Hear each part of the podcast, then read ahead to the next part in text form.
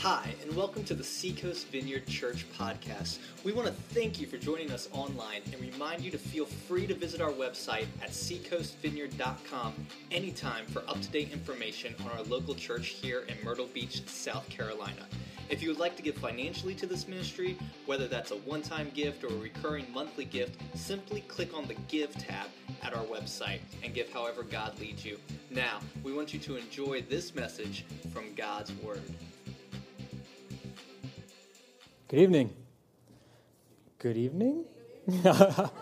Everybody's still eating, I guess. I don't know. I think everybody took a bite right when I said good evening. All right, so how's everybody doing? Doing well? Very good. Um, well, for those of you that don't know me, my name is Doug. I'm the youth pastor here at Seacoast, and um, it is absolutely my pleasure to uh, tell you about Jesus tonight.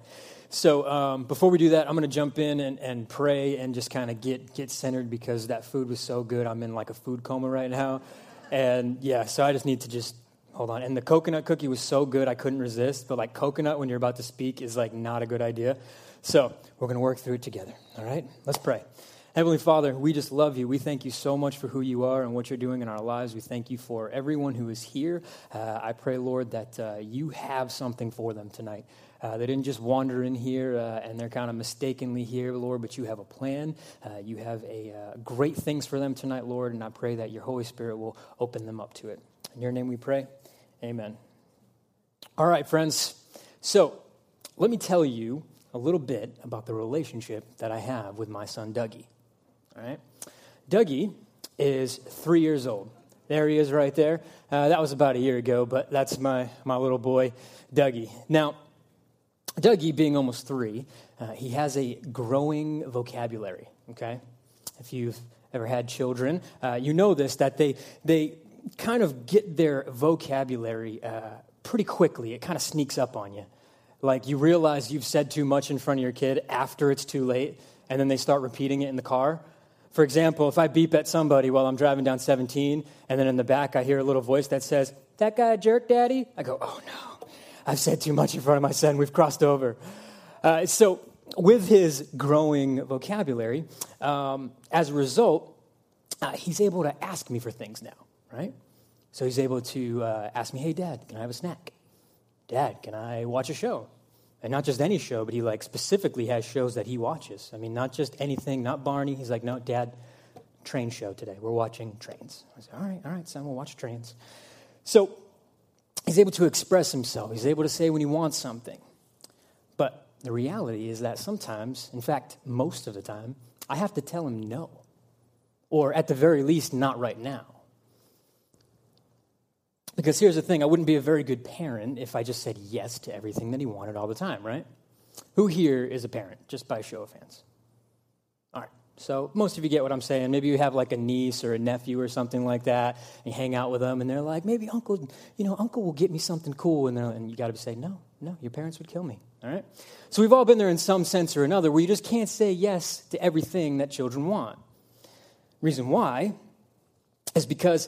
Uh, At three years old, my son does not have the wisdom or the understanding to know why he shouldn't do something or why not to do something. He has no idea. He doesn't have the capacity to understand that not everything that you want is good and not everything that you want is good right now, right? So uh, who here has ever been on a road trip before? Road trip, all right. I'm gonna see. I'm interested to see who's gone on the longest road trip. Uh, who here thinks they've gone on the longest road trip? How many hours? Becca.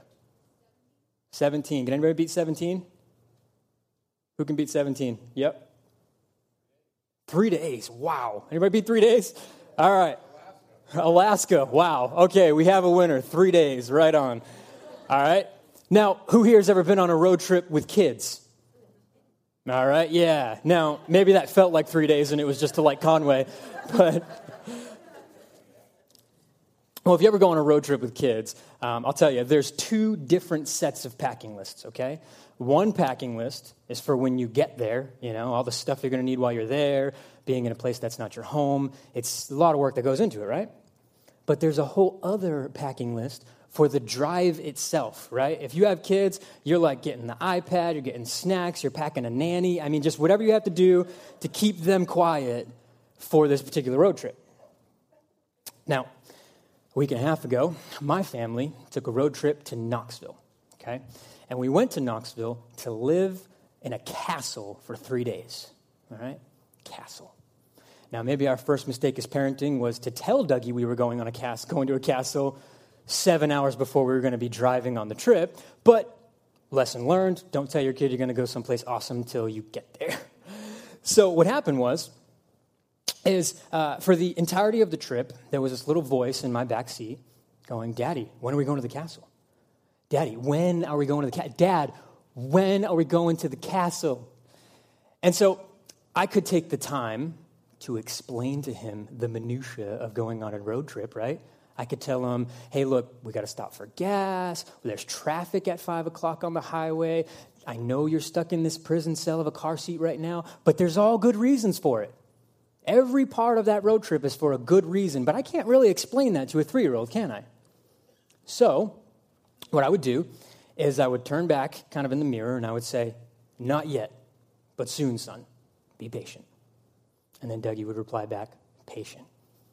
And then about twenty minutes later, he'd say, Dad, when are we going to that castle? And I'd say, soon, son, be patient. Now, no matter how many times he asks me, the answer will still be the same until it isn't, right? No matter how many times he asks me, when are we going to the castle? The answer will still be the same until it isn't. See, I love my son. I love him very much. And I love that he was excited about the plans that I had for him. Even if he didn't understand all the details, even if it didn't make sense to him at the time, he was excited about what his dad had planned for him, and he kept asking about it. So all through the process of his asking and waiting and asking and waiting, he's learning, he's growing, even if he doesn't know it yet. You guys see where I'm going with this? Okay. Well, I tell you this because when it comes to our relationship with God, communicating our wants, communicating our needs, it's a chance for God to grow us up. When we engage with God, when we open our heart to God and talk to him about stuff, even if it seems impossible, even if our requests seem crazy, when we deal and interact with God, it's a chance for him to grow us up. So if I were to kind of sum up where I'm going tonight or kind of give it uh, give it some, some flesh, I would say that prayer, before it's anything else, is formative, okay? Prayer is formative. In our conversations, our requests of God, he is actually forming, shaping our character in the process. Does that make sense? And so uh, we're going to be in Luke eighteen, one through eight. And so I'll give you a chance to turn there. It's going to be up on the screen.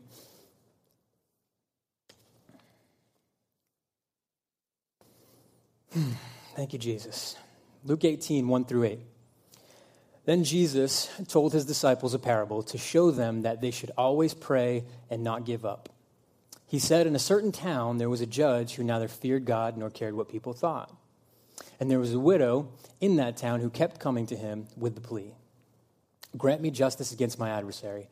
For some time he refused, but finally he said to himself, even though I don't fear God or care what people think, yet because this widow keeps bothering me, I will see that she gets justice so that she won't eventually come and attack me. And the Lord said, listen to what the unjust judge said, and will not God bring about justice for his chosen ones who cry out to him day and night? Will he keep putting them off? I tell you, he will see that they get justice. And quickly. However, when the Son of Man comes, will he find faith on the earth? So that's God's word to us this evening.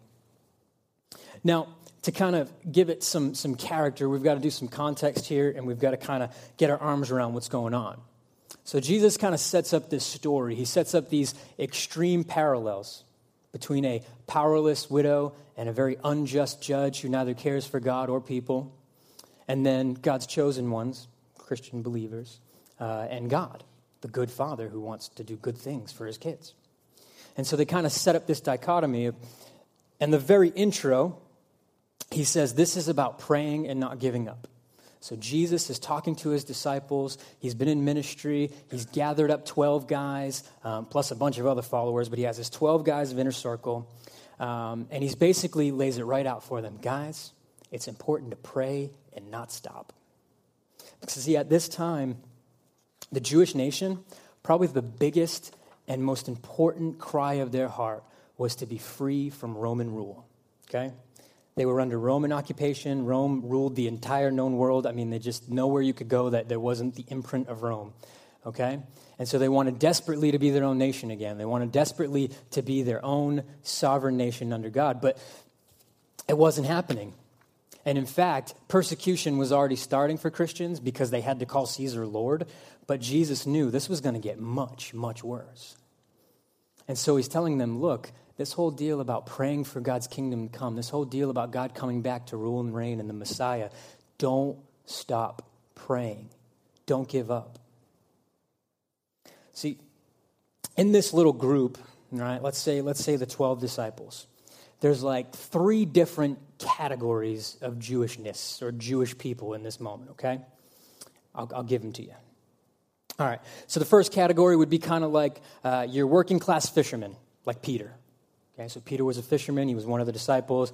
Average Joe, blue-collar worker, okay? Second kind of group of people would be the guys called zealots. All right, a guy like Simon. Uh, kind of your political activist, revolutionary, overthrow the government by force, like, you know, those kind of people, right? They kind of got in trouble a lot because they were kind of violent at times. And then your third group of people was kind of the, the tax collectors, like Matthew. We did a uh, message on Matthew a few weeks ago. Tax collectors were kind of like hated by their own people because they basically embraced the Roman government, started working for them, and then made their living off for overtaxing their other Jewish brothers and sisters, right? So that's kind of the three groups of disciples that Jesus has gathered around him. And at the last verse, uh, Jesus directly links praying and not giving up with finding faith on the earth. What's that noise? Sorry. Maybe it's God trying to talk to me. Maybe not. All right. Uh, so in this last verse, he he links praying and not giving up with finding faith on the earth. Look, look at what he says. However, when the Son of Man comes, will he find faith? So sort of like a, a barometer or a thermometer for your faith is whether or not you practice this art of praying and not giving up. So if we're going to talk about, uh, Jesus is going to mention faith, then we should probably define that word, faith. What does he mean by faith?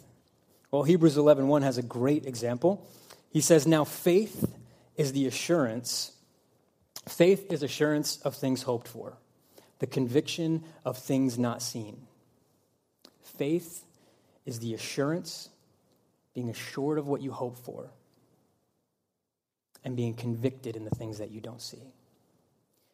See, when Jesus comes back to rule and reign for all eternity, will he find us assured of what we hope for? Will we, will we be convicted in what we don't see? Or will he find us still praying? Will he find us still talking to our Father? Or will he find us totally checked out?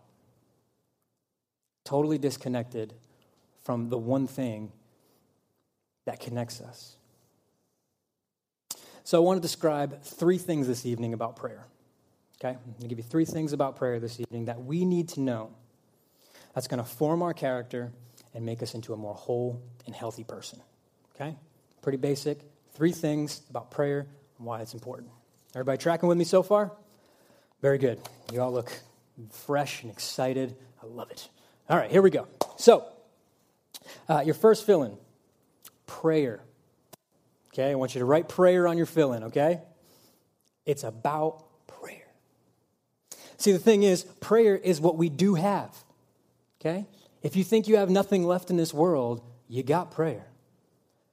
Prayer is one of the very few things that cannot be taken away from you. No matter what happens in this life, no matter what gets taken from us, no matter what gets added to us, we will always have the ability to pray. We will always have the ability to communicate with our Father in heaven. No one can take that away from you. See, what makes my relationship with my oldest son so sweet right now is that we can talk to each other. We can communicate with one another. Our friendship has grown tenfold See, when he was born, uh, I kind of had this mentality. Um, I don't know if it was because I watched too much T V or movies or whatever it was, but right before he was born, I had this mentality that dads don't really do much in the beginning, that dads just kind of like hang out while mom does all the work, and then maybe when he gets old enough to throw a baseball, like that's when I'll jump in and get involved. Like that's what I really thought. Um, but God had totally different plans for when my children were born. Um, during the during the pregnancy, there was there was some complications, and so uh, Christy ended up having having surgery, and and there was some different things that going on. And all of a sudden, I was pushed to the forefront of having to take care of the boys or take care of Dougie. And so I've spent a lot of time with him growing up. And I took care of him, and I got up with him, and I loved on him, and I learned how to make bottles. And Christy was, like, teaching me while she was, like, all on pain medication, like, put the powder in. And I'm like, okay. Uh, you know, and I'm figuring it out, but I, I got it.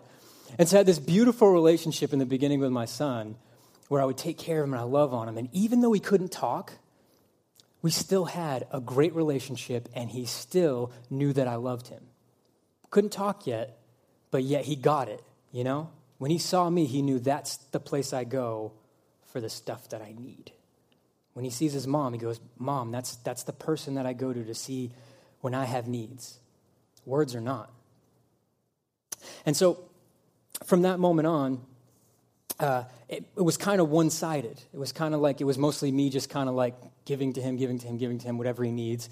And he would kind of get it, but he couldn't really respond yet. But now that he can, now that we talk back and forth, our relationship has grown so beautifully. And he's learning just how much he's actually loved. When he trips and falls or something, or he does something that, that's kind of awkward or weird, or, or he kind of gets scared for a moment, when I can sit there and have a conversation with him and say, Son, you have nothing to be afraid of. Dad's here. Like even tonight when we were walking in the back of the church and, and we were walking through some parts to go print out my sermon and, and it was dark in the room and, and he like kind of was really scared and I said, give me your hand. He grabbed his hand. I said, you don't have to be scared. Dad's with you. And he was like, Dad's with me. And we like walked in like soldiers, you know, like that's a beautiful thing. And he gets that now. We can have that conversation. And so prayer is important. Prayer is important because it's what we do have and it's part of how we grow in our relationship with God. Okay? Now, I'm going to be honest with you. This is a hashtag honesty moment, all right? We're going to get real. Uh, this sermon for me uh, is a little bit weird for me to preach on, okay? And I'm going to tell you why. Uh, I know that prayer is important. Okay, I know. Like up here, if anybody were to come up to me and say, so, what do you think about this whole prayer deal? I'd be like, super important, right? If I were to walk up to you and say, is prayer important to the Christian life, what would you say? Yes, of course. We would all say yes. However, uh, it is one of the hardest things for me to do consistently, okay? It is one of the hardest things. Does anybody else feel that way? Like praying is like, to even just do it is is hard sometimes. I'm really, you can show your hands. I'm, I'm one of them. All right. Okay, so don't worry. You're in good company, all right? So like when someone mentions prayer or you hear about it in a sermon like this, you kind of have that twinge of guilt, like, oh my God, I hope nobody figures out I'm a Christian robot and I never pray. Like, that's how I feel. And when I was writing this message and I'm sitting in front of my computer, like at home, like, yeah, prayer is awesome. And, and like, I'm going through all this stuff. And in my mind, I'm going, I'm really bad at praying. Like, I'm really bad. And so I had to do some soul searching. Right? I had to get an answer to why that is. And so if you feel like I do, maybe I can provide some insight for you. I did some digging, and I realized I struggle with being consistent in prayer more than anything else because unlike reading my Bible, talking directly to God is deeply personal.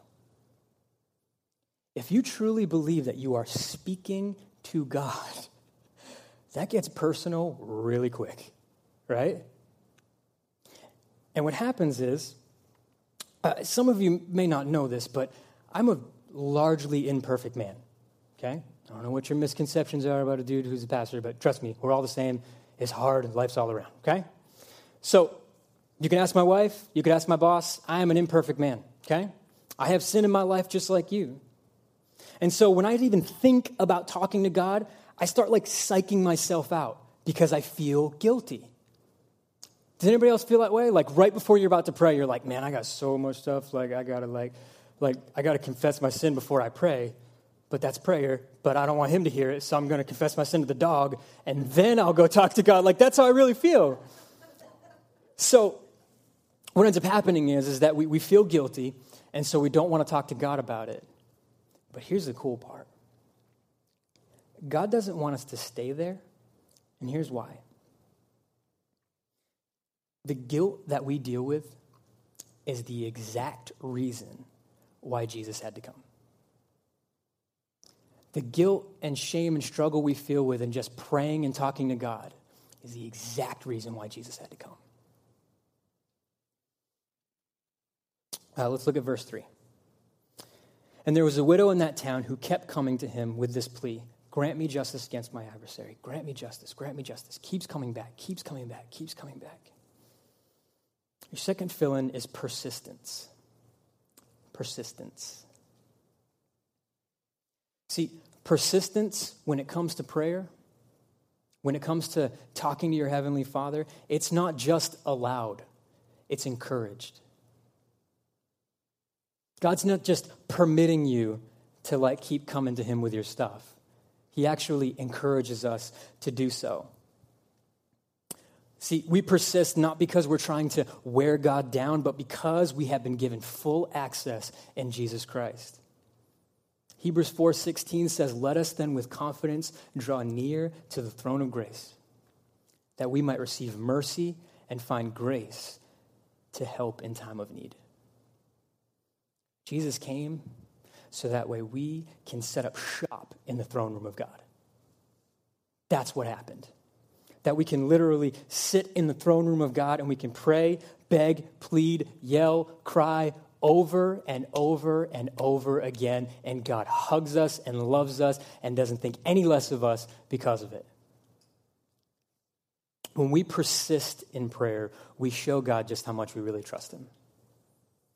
When we persist, when we keep coming back no matter what, it shows how much we really trust him. Now, if persisting in prayer is trusting in God, then what would be the alternative? What are some things we do to kind of say, well, I don't really feel like praying right now, so I'm going to go ahead and do some other stuff. Now, if we remember back to those three groups of guys that were hanging out with Jesus and the disciples, uh, that first group was the fishermen, right? Uh, kind of your blue, blue-collar workers. So maybe you get tired of waiting, and so instead you just throw yourself into your work. Like, you know what? I don't want to pray. I don't want to talk to God about this anymore. I'm just going to focus on my job. If God deals with it, fine, I'm done. That's an option if you wanted to back off the whole persistence thing. Another thing we might do is kind of like the zealot, that maybe uh, we just want to, by any means necessary, we're going to get that thing that we want. I don't care what God says. I don't care if it hurts me. I don't care if it hurts anybody else. I'm done praying. I'm just going to do it. Anybody ever been there? I've been there. Maybe you're like the tax collector. Maybe you're uh, struggling with your sin or struggling with some kind of temptation. You say, you know what? I prayed for God to help me deal with this. It's not working, so I'm just going to embrace it. Right? Like, I'm just, you know what? My sin's my sin. I love it. It's now my pet sin, and we hang out. We do that because prayer is hard. Prayer is hard, and keeping on coming back is hard. But see, when we persist in prayer and we show how much we really trust him, no matter what the options are in this world, no matter what distractions come out, no matter what false promises may come from the world that says it'll take care of you, no matter what, I'm going to keep coming back to the same source, to the good source. That's what persistence does. Because, you know, whatever the world has to offer me, I don't want it. I know the good source, and I'm going to keep coming to him for it. So persistence is not just allowed, it's encouraged, okay? Let's look at verse seven. And will not God bring about justice for his chosen ones who cry out to him day and night? Will he keep putting them off? Your third fill-in is patience. Patience. See, patience is the lifeblood of faith. If you're going to have faith, you got to be learn how to be patient. See, what better way to show assurance of what you hope for and conviction in what you don't see than to simply just be patient with God? Patience says a lot about what you believe. To have such faith is to trust in his goodness, even if it took a lifetime of prayer, even if you prayed for the same thing every day. Your patience says, you know what? God's good. God's good. Doesn't matter the outcome. God is good. That's what patience says. And so for me, in my particular uh, lot in life right now, I've probably never grown more in patience uh, than the stage of life I'm in right now, okay?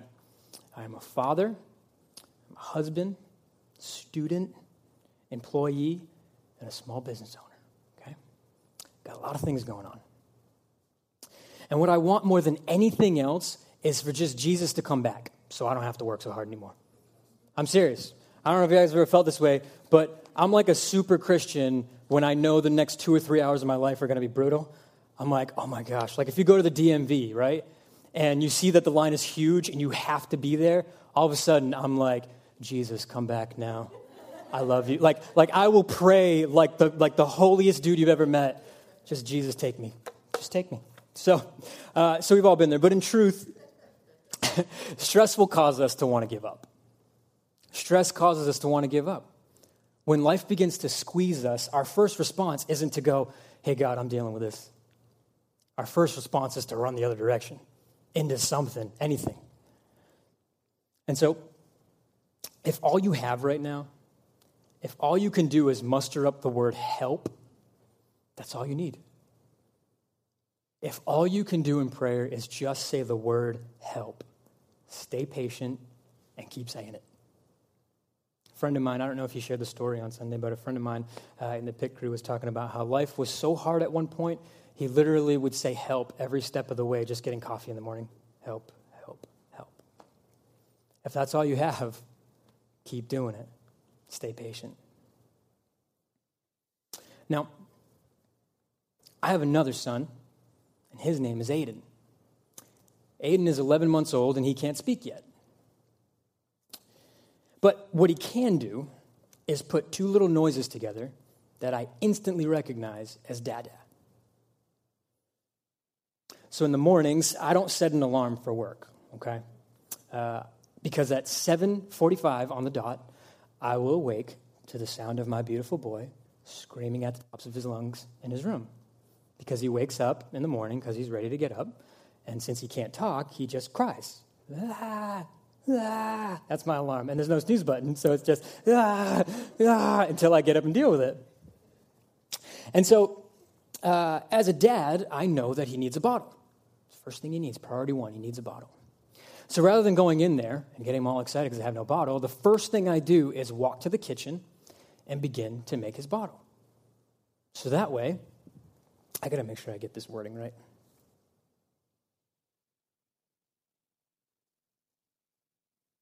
Okay. So I go to the kitchen, I make him a bottle. Because as his dad, I know what he needs. And so I go into his room, I give him his bottle, and I lay him down. But from his perspective, he doesn't see anything other than an empty room. He has no idea what's going on outside of that room. He might as well be crying out into outer space.